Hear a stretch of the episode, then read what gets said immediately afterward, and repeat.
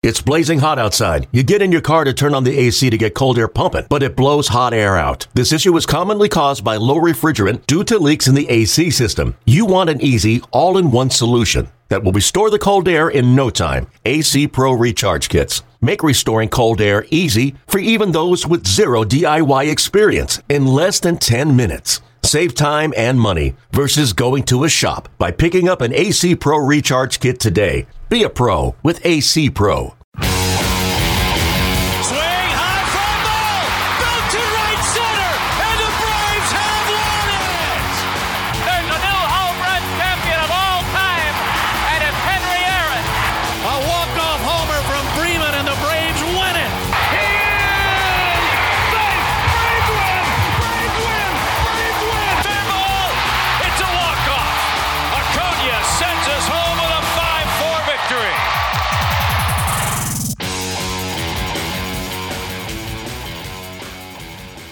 Welcome, everybody, to the latest edition of Behind the Braves, the official podcast of the Atlanta Braves. I'm Ricky Mast, Atlanta Braves Digital Media Content Manager. Man, that's a mouthful, but I'm happy to, proud to have that title.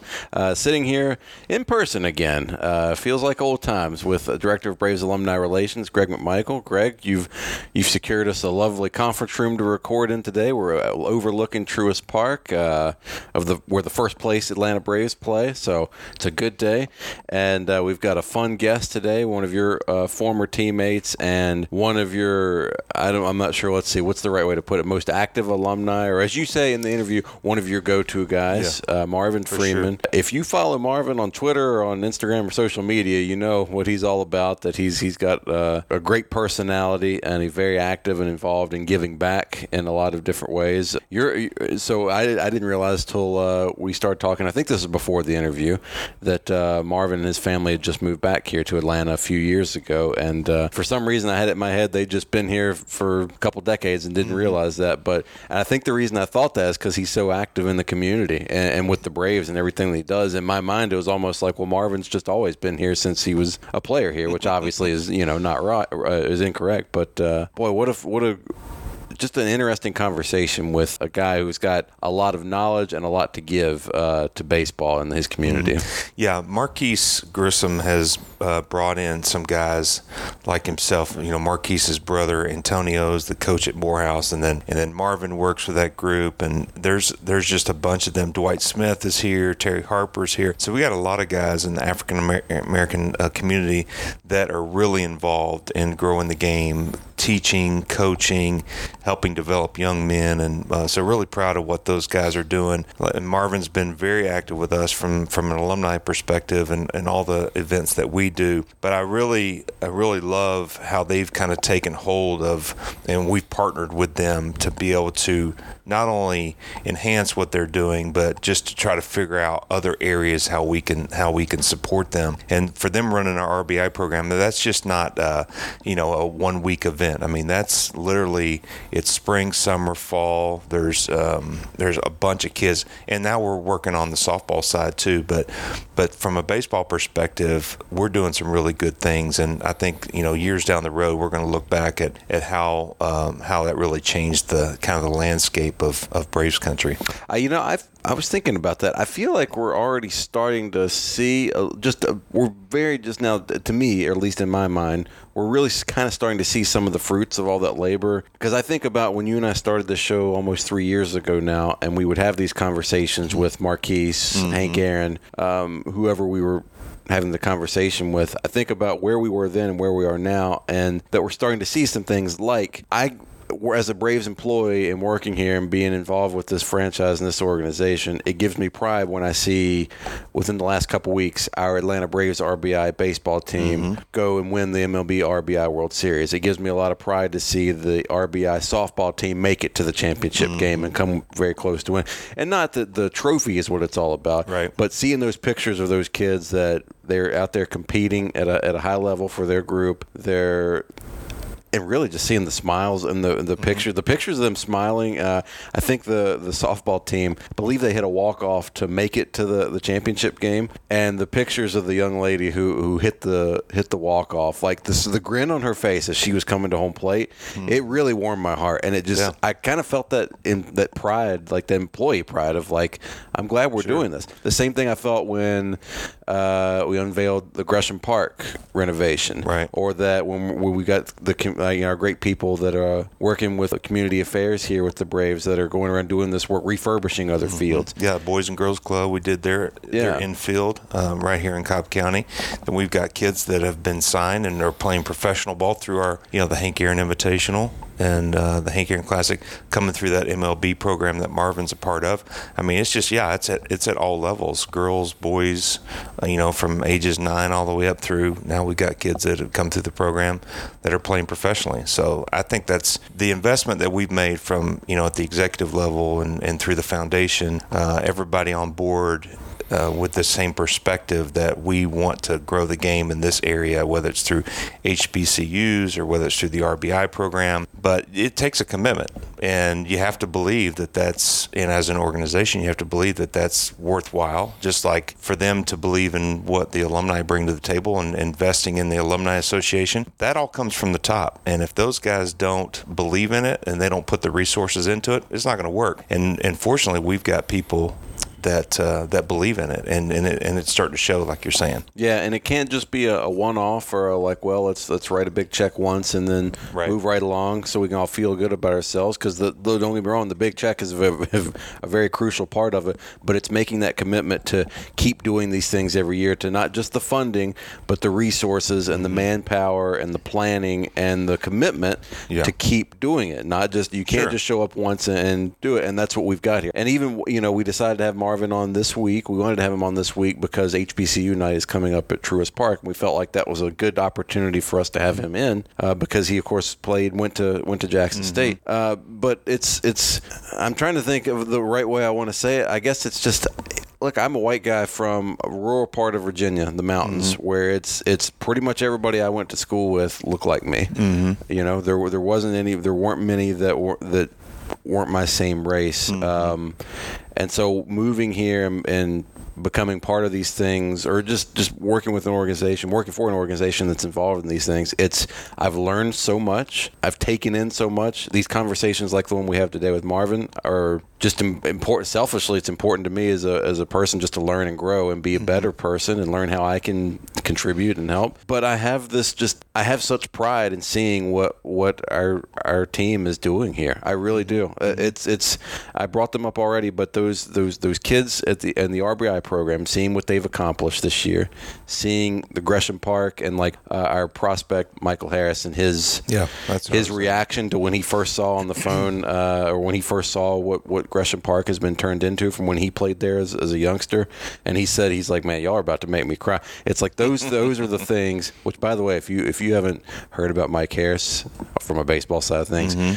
you're going to be hearing about him within the next couple of years, because he's going to be really, yeah. really darn good. And he's going to be playing here at Truist Park, I'll, I'll say, within the mm-hmm. next couple of years. But I just have such pride as a, as, a, as an employee of this organization and the work that we're doing here. Well, I mean, it's a complicated issue. It's not, if it was all about writing a check, then our government would be, you know, the most efficient government in the world, because right. they write a bunch of, bunch of big checks and nothing gets done, you know. So it's more complicated than that. You have to have people, you have to have investment. So I think about Danielle and what she's doing on the foundation side. I think about what we do here night in, night out with different groups and what the community relations group does. Now, you have to have boots on the ground and people actually putting in the time and energy. And that's that's why we partnered with M G B A. Um, you know, Marquise and, and Marvin, they're they're doing they're in the trenches every day working with these kids. And so, yeah, you got to support them financially, but you have to have people that are willing to invest the energy and the time, and uh, under the direction of, you know, what what we have from an organization. So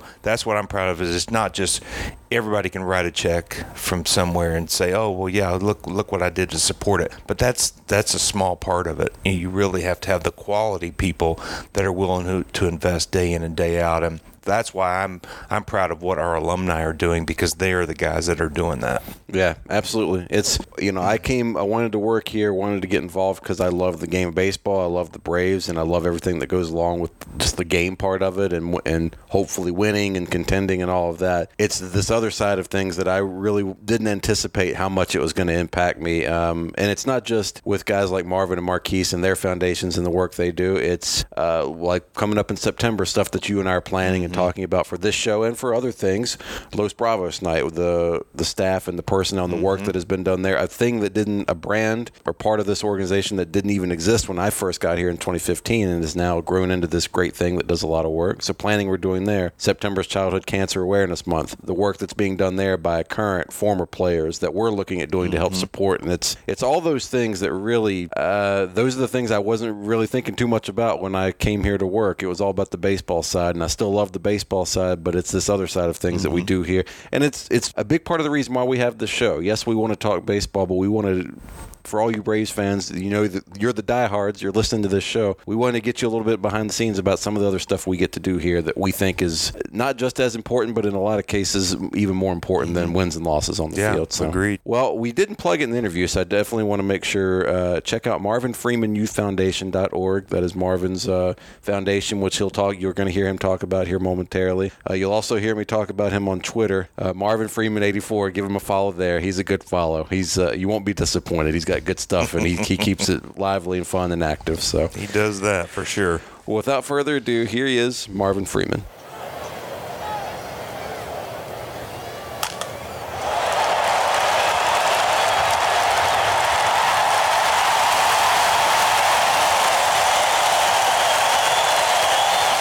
Well, Marvin, welcome back to Behind the Braves, and you um have been on here before. I think you were with Jerry Royster when we did a podcast about what you're doing with M L B, and we wanted to kind of explore that a little bit more because we've got a couple things coming up. We've got H B C U night here Friday night at the ballpark, uh, which is a big night for kind of from our perspective of how we're supporting uh, growing the game here in the in Braves country, but also you've got your hand in a bunch of different things.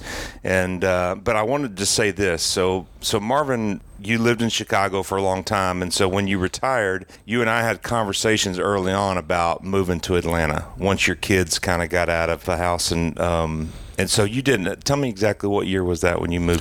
When you um, moved it was twenty fifteen when we moved down twenty fifteen, here. Right. Um, you know, born and raised in Chicago, the winters got a little rough.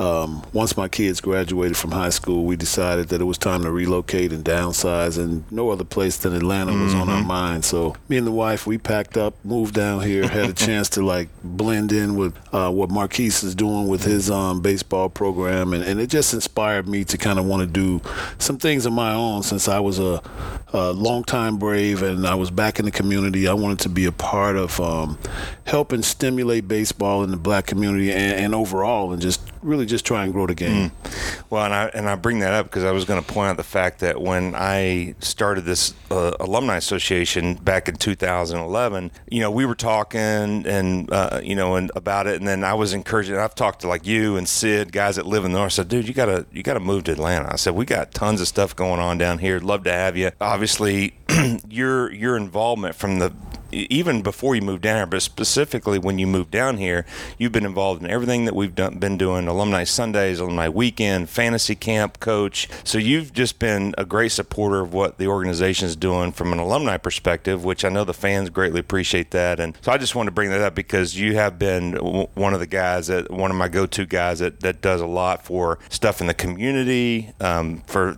stuff for the fans. And, and uh, so anyway, I think that's uh, that's been great for me. Because, of course, I wouldn't have a job if it weren't for guys like you and what you're doing. And, of course, you know, we were just out supporting the, the golf, the Braves Foundation, the golf tournament, and all that good stuff. So I just wanted to let you know how much I appreciate you and, and being a part of all everything. I appreciate you, but I love the Braves. Um, the Braves gave me an opportunity to break camp for the first time as a big leaguer in nineteen ninety. Um, had a chance to be on some winning ball clubs down here, make some great friends, um, guys that I'm still um, real close with to this day. The fans down here, they love the Braves. and I love the fans most of the time. But um, it was always um, just a dream of ours to move to Atlanta, but having two kids and not knowing the state of how your baseball career is going to turn out, we wanted to stay close to home. But as soon as they got out of the house, we were flying down here, and um, this is this is what we call home now. Mm. Well, one of your passions is pitching, and specifically teaching pitch, pitching. So you, I know you do that on a regular basis. You mentioned working with Marquise in the M G B A, which runs our R B I program, which we're very grateful for you guys and all the great work that you're doing in and around Atlanta with that program and developing the game. And that's something I'm involved in. Um, so I don't know if you know this, but I've now taken over the camp clinic, coaches clinics, and all that kind of stuff um, for out everything outside of the R B I program. So that's something I'm going to come alongside and support you guys. And we haven't had that conversation yet, but that's something new on my plate. So I've been passionate about it. But uh, one of the things I want to bring up is that because you're so passionate, we get to see exchanges on Twitter and, and how the game is today, pitching. And so just talk a little bit about that, because you you are very passionate about pitching and, and how things should be done and, and how we develop young pitchers. So talk a little bit about kind of your perspective on that and, and how that's maybe changed over, since you've been here working with the R B I program.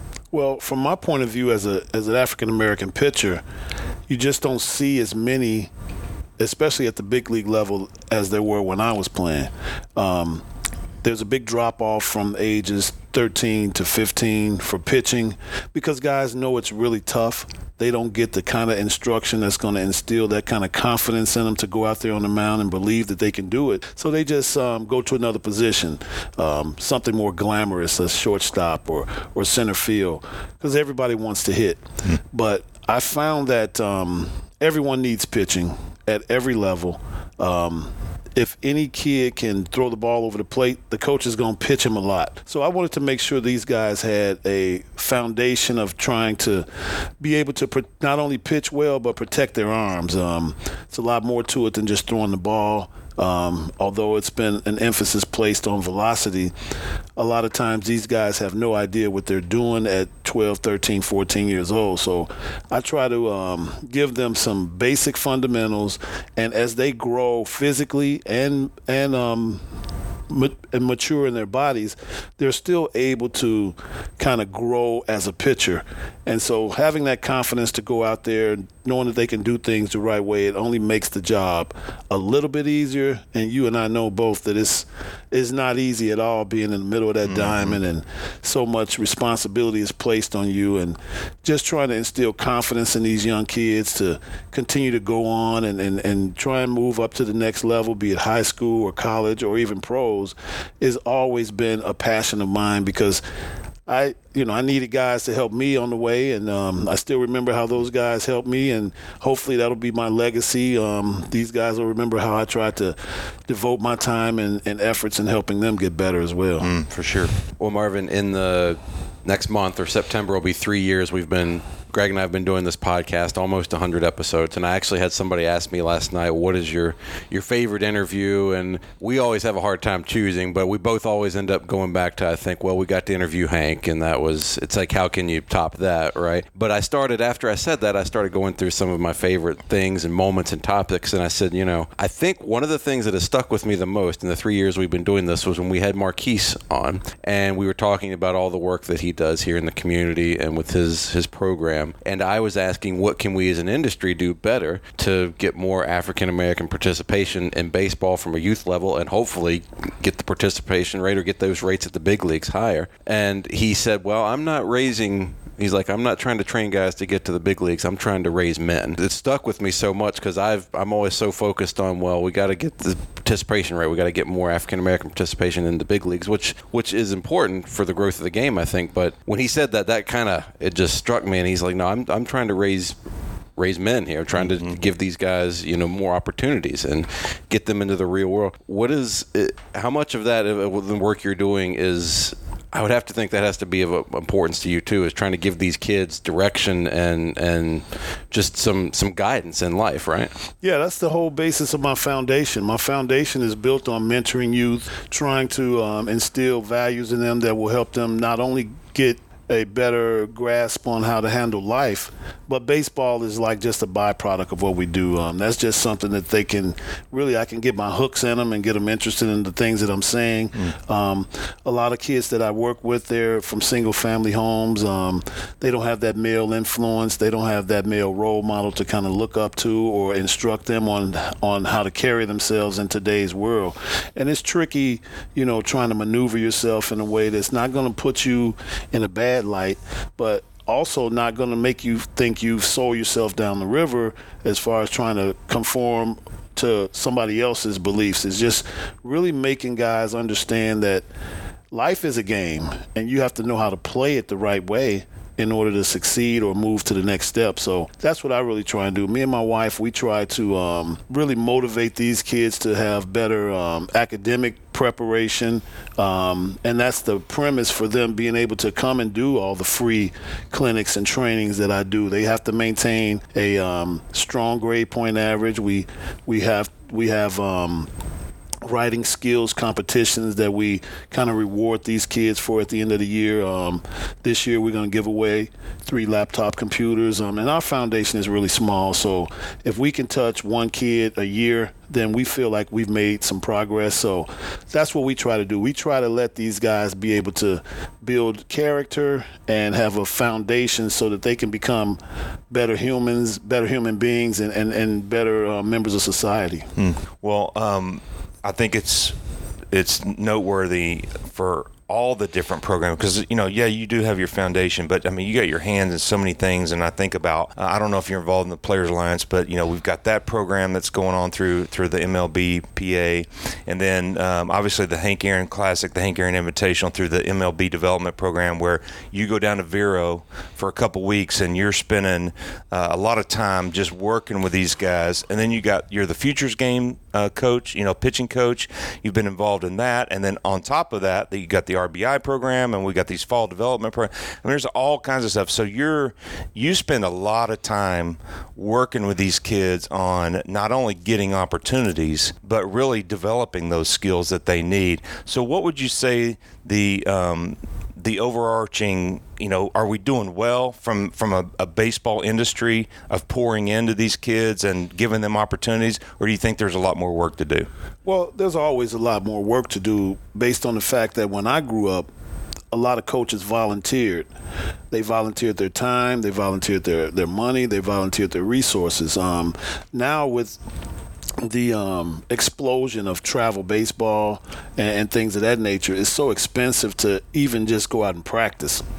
I mean, we used to ride past fields, and and we can go out there and put a sandlot game together.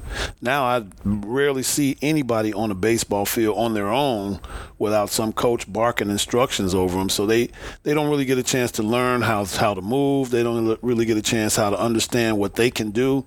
So mostly it's like everybody's trying to build that perfect baseball player and not let these kids go out and discover their own talents. I, I try to instill a, a a practice technique that these kids can take at home in the backyard, doing anything. I when I was um, growing up in Chicago, I couldn't go outside in the winter and throw a baseball, so I flipped my mattress up in my room and threw into that, just trying to be creative, knowing that I had to still work on my craft no matter what the circumstances that surrounded you are. You still got to go out there and try and do things that's going to make you better. In addition to that, I knew that I couldn't play baseball if I didn't get the grade. So my parents really, really looked at my report card and made sure that that was taken care of first before I got all these extra things. And so just being able to give those values to kids nowadays that they might not be getting them, that that's my pleasure. Hmm. Talking about academics, I think that's a good segue into what we're, we've got coming up here Friday night at Truist Park with H B C U night. You, of course, played, uh, went to Jackson State, and I just wanted to kind of ask, what was that experience like and the, the impact of H B C U schools? And we're, I know with the Braves, we're, we're trying. We're, we're the reason we're having this night. We're trying to support those programs as much as we can. Uh, talking about favorite episodes of the show last year for H B C U night, we had uh, Ralph Garr and we had Coach Hollins from Tuskegee mm-hmm. on. And Coach Hollins is one of my favorite people we've met in the three years we've been doing this. The enthusiasm he brought was just was fantastic. Mm-hmm. So just the the, the experience and uh, of going to an H B C U and what things we can do to, to better support those programs? Well, coming out of high school, um, I, I've always wanted to go to Jackson State anyway. Um, a couple of baseball players that went to my high school ended up going down to Jackson State, and when they came back, they relayed some of the information and the, the experiences that they had. And don't tell me that's Oil Can Boyd. Oil Can Boyd, Charlie Scott, um, Dave Clark, Wes yeah, Chamberlain. That's right. I played against um, Wes and Dave. You know, the Howard Farmer and Mike Farmer brothers, um, Kurt Ford. So we had quite a few big leaguers come out of there, and they would all come back in the fall. And we, what I liked about it was that it was so much trash talk, but it was on a good nature. You, you like that? I love oh it. Oh, my gosh, that's hard to believe. The trash talk was grade A, man. And um, when I first got down there, um, like we talked about, having better resources, I thought the field was going to look like Truist Field when I got down there, and it looked like like a goat pasture. And I asked the coach, I was like, "This is the this is the practice field, right?" He's like, "No, we cut the grass and we we get out there and get after it." He was like, "It ain't where you play, it's how you play." And Coach Brady was one of the guys that really, um, I mean, he he made a man out of me when I got to Jackson State. Um, Growing up, again, in Chicago, I pitched in thirty-degree weather, and guys didn't want to swing the bat too well up there when it's cold, and I just had this false sense of security that I was the greatest thing that ever lived. And when I got down there and them big old boys in the South, man, they got to look at that fastball, and it was like steak and potatoes, man. They were swinging out there, you know what. And um, I, I remember the first game I pitched, I got lit up, and I'm, you know, I'm on the bus, and I'm tearing my uniform off. I'm like, I just didn't know how to handle getting punished like that. And Coach got on the bus and he told me, "Hey, look, that's this is gonna happen again, so it's how you handle these things that's gonna shape you." And I learned to, you know, make adjustments. I learned to pitch better. I learned to kind of avoid just doing the things that put me in that situation and made me feel that way. And, um, you know, I just can't thank him enough. I still um, still talk to him to this day, um, and he's always been a, a great inspiration in my life down at Jackson State. Well, uh, one of the things that, or one of my favorite alumni is Ralph Garr, and you know Ralph well, longtime Brave scout, and we we uh, we just put together, I guess we're getting ready to do our second one, but the um, Lucas and Garr Classic. Ruby Lucas, and of course, is here with us, and, and so we've got this tournament where we're taking their two alma maters, Bill Lucas's and and uh, Ralph Garr's, and and they're playing in a tournament here or a game here at the stadium. And so I, I, I think about Ralph and, and what he tells the stories of, of going, you know, growing up and in college and how he played, and and he's got just a great uh, perspective, and, and he loved it, and it was just yeah, it wasn't, you know, nothing. I don't think any of us played on fields like this. Well, you did. You went to Tennessee. Well, I don't know. Compared to yeah, I guess there's always something nicer, right? You're looking at it. Um, we were always in awe of Mississippi State and L S U and all those schools. Yeah. But, um, But uh, we've had a chance to talk with Ralph about uh, his experience in playing. And, and one of the things that I love about what we're doing here is we're not only just recognizing these schools, but we're actually going in and we're buying tractors. You know, uh, we're buying, we're doing field refurbishment. We're trying to figure out how can we support you. One of the things that breaks my heart, and I, you know, you know Antonio, and he's down at Morehouse. He has one scholarship. Yeah. And it's like, that's... how in the world can you compete? How how in the world can you you be committed to baseball with one scholarship? So I know that we're actively working with, you know, with him on how we can support Morehouse, because you can't expect baseball to, to grow with those kind of stuff when you don't have a field, you know, when you don't have your own field, when you don't have it, the ability to keep it up and, and to grow it. So that's one thing I'm proud about the organization and how we're doing it. And that's at the college level. And of course, there's a lot of work to do before that. Like you said, there's baseball's become very, very expensive, and there's no more pickup ball. And so we're trying to find ways. And that's what I love about what you guys are doing through the R B I program. Your experience at Jackson State, is there anything else that you see that where we could come alongside and, and help an organization like Jackson State, a school, from their baseball program that, that maybe we're not seeing at this point? Um, you know, other than the fact that there's only like one assistant coach that's being paid, um, the coaching is kind of um, diluted. Um, just being able to um, really – train these guys, um, and I and I know sometimes when we go in and try and put our you know, fingers on a particular player, sometimes the coaches get a little, you know, they, they feel a certain way. They feel like we're trying to overstep what they're teaching and, and things of that nature. But really, we're just trying to show that, you know, we came through the same situation. We're just trying to pass on what we know, some things that they may not have heard. And, you know, these college coaches got so many things that they got to contend with, um, trying to recruit, trying to get, um, you know, funds, trying to make sure their fields are up to up to par. Um, and, you know, it's it's just going to be a situation where the kids are going to have to get more more help coming in financially. Um, you know, when you got two or three scholarships and you're trying to maintain a program that's going to have interest from kids that's outside looking in, they want to know why you're not winning. It's hard to win if you can't get the players, and the players won't come if they got to pay. You know, you got a guy that's a two-way player. He's a football player. He's a baseball player. He's going to take the scholarship that's going that's going to pay for his college education, and baseball is just not it. Um, you know, getting more fans at the games down there, those things are, you know, things that can improve as well. But, you know, until the quality of play and the scouting is more um, geared toward looking at these guys and, and, and let, letting them believe that they have an opportunity to get to the next level, then, you know, guys will still be looking for the big power colleges to go to, um, the facilities and all those things. They, they, they're like a dangling, shiny object in front of you. And then when you get there, I see so many guys trying to transfer because they're not getting the kind of playing time. Mm. That was the main reason why I went to Jackson State, too, because the coach told me, he said, you're going to play until you prove you can't play anymore. It wasn't, you prove that you can play and then we'll play you. He promised me something when I got out of high school. I went down there.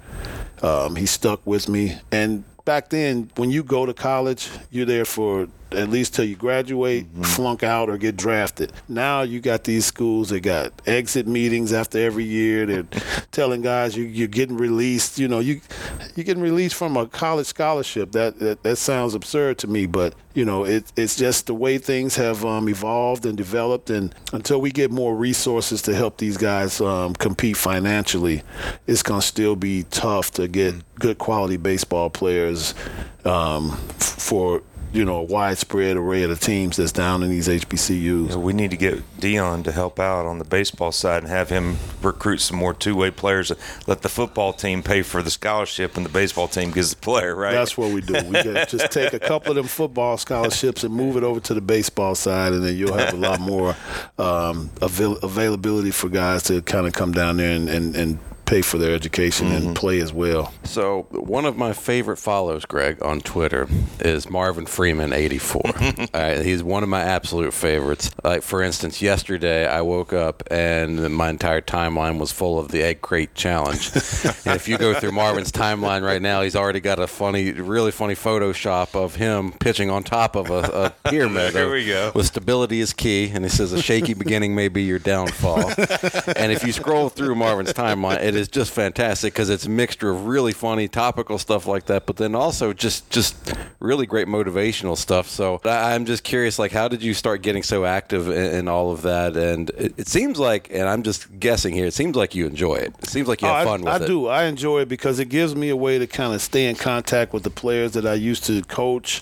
I get to monitor their pages and make sure they're not putting anything stupid up that may cost them something down the road. Um, and plus, it gives me a chance to kind of say what I want to say and respond to whoever I want to respond to. Um, because, again, you know, sometimes, you know, you get these guys on here, they got Twitter muscles and they, they get a lot. They get a lot more brave uh, on, online than they do in person. So, I mean, I, I just try and keep it light. I try and make sure that um, it's either going to be inspirational or funny. I try to stay away from topics that's going to um, – cause a lot of um, arguing or dissension, and and just try and make it fun. It's social media, so I'm just trying to be social on it, but mainly because I have so many players that's on there, and, and I want them to see and hear the messages that I give out on a constant basis. Mm-hmm. Well, one of my favorite favorite uh, things to watch on Twitter, a lot of times they'll show these videos of about ten guys standing around and one pitcher on the mound, and then you got the radar gun in the back,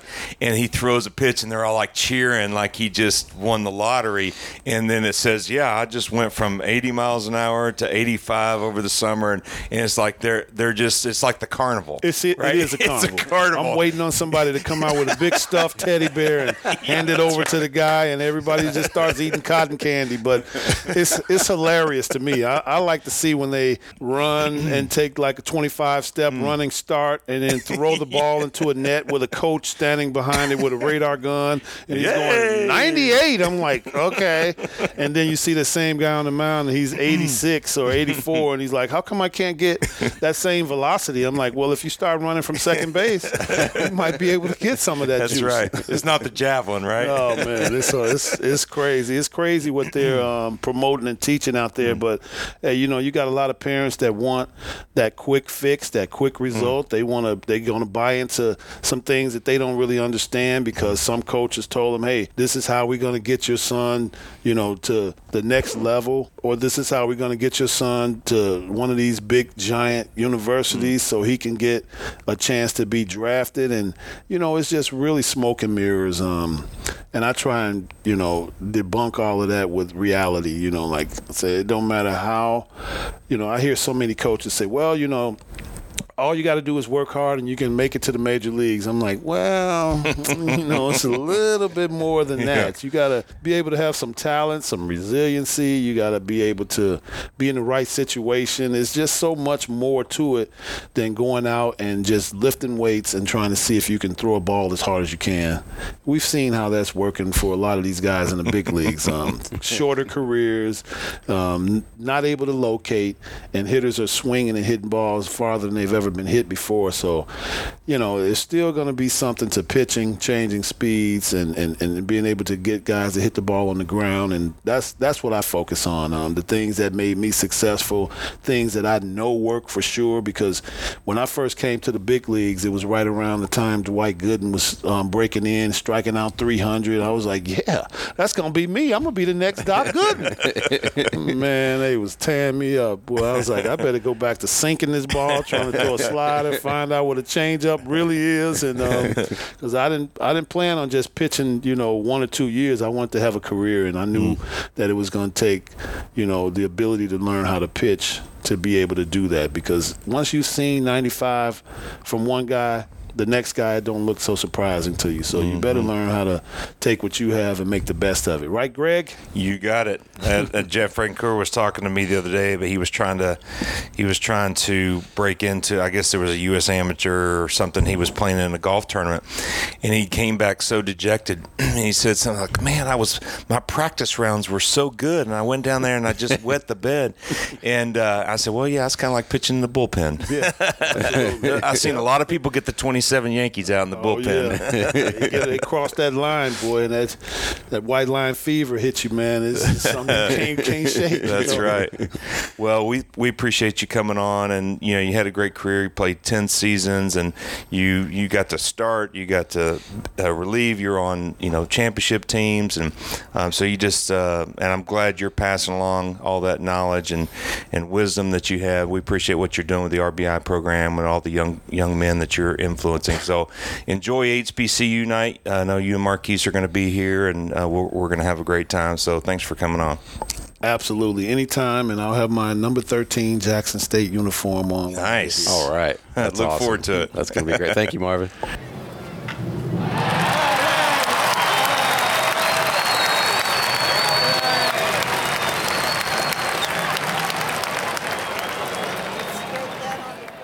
Our thanks again to Marvin Freeman for joining us here on Behind the Braves, one of your great Braves, our great Braves alumni, Greg. And so this weekend, big series with the Giants here at Truist Park. And Sunday, of course, is Alumni Sunday. You just told me who we've got on. And, and Daryl Chaney, of course, remember Daryl Chaney. And then one of my all-time kind of fan favorite players, Matt Diaz, uh, is going to be here. So it's, it's I don't believe we've seen, can't remember the last time I saw Matty D around here. It's been a little bit, hasn't it? Yeah, well, he lives in Florida, so we don't get the chance to see him a lot, but he, he's been involved in fantasy camp over the years, and uh, he's a lot of fun. He's a funny guy, and, and uh, so I'm glad he's coming back. He's bringing his son, and, and then uh, so we'll have them out in the plaza from eleven thirty to twelve thirty on Sunday, so come get an autograph. We've got cool baseball cards we'll be handing out, and then I'll do a little Q and A as always uh, after we're done for everybody inside the stadium and in the plaza. So it'll be, be good to hang out with them for a few hours and, and, and hear what they're up to. One thing, uh, one quick note about Matt Diaz. I remember when he was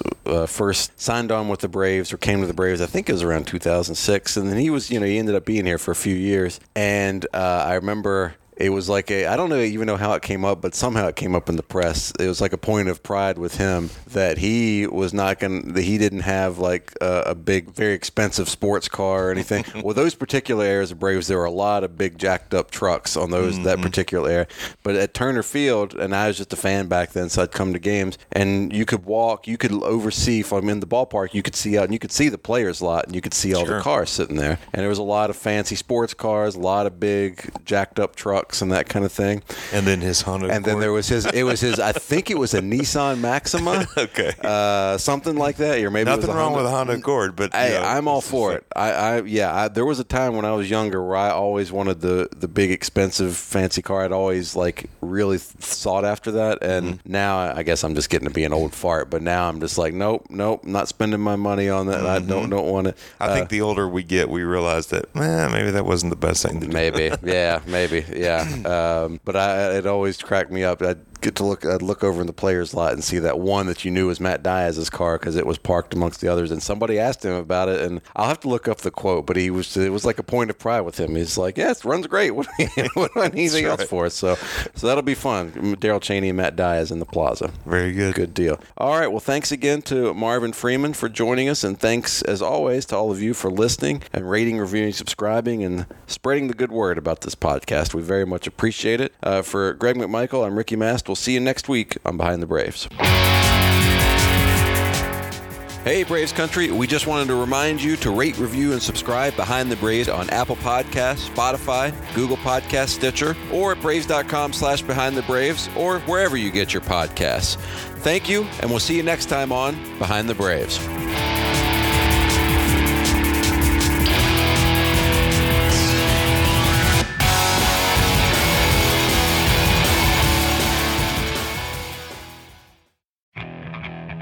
Okay, picture this. It's Friday afternoon when a thought hits you. I can waste another weekend doing the same old whatever, or I can conquer it. I can hop into my all-new Hyundai Santa Fe and hit the road. Any road. The steeper, the better. Because my all-new Santa Fe is available with H-Track all-wheel drive, so I can hit the trail without a worry in the world. Heck, with three rows and best-in-class rear cargo space, I can pack the whole family in with all our gear. We've got available dual wireless charging for our phones, so we'll never lose touch with civilization, and we won't lose touch with the primordial power of Mother Earth. So which is it? Waste the weekend or do something a little more epic? And conquer it in the all-new Hyundai Santa Fe. Visit Hyundai U S A dot com or call five six two, three one four, four six zero three for more details. Hyundai. There's joy in every journey.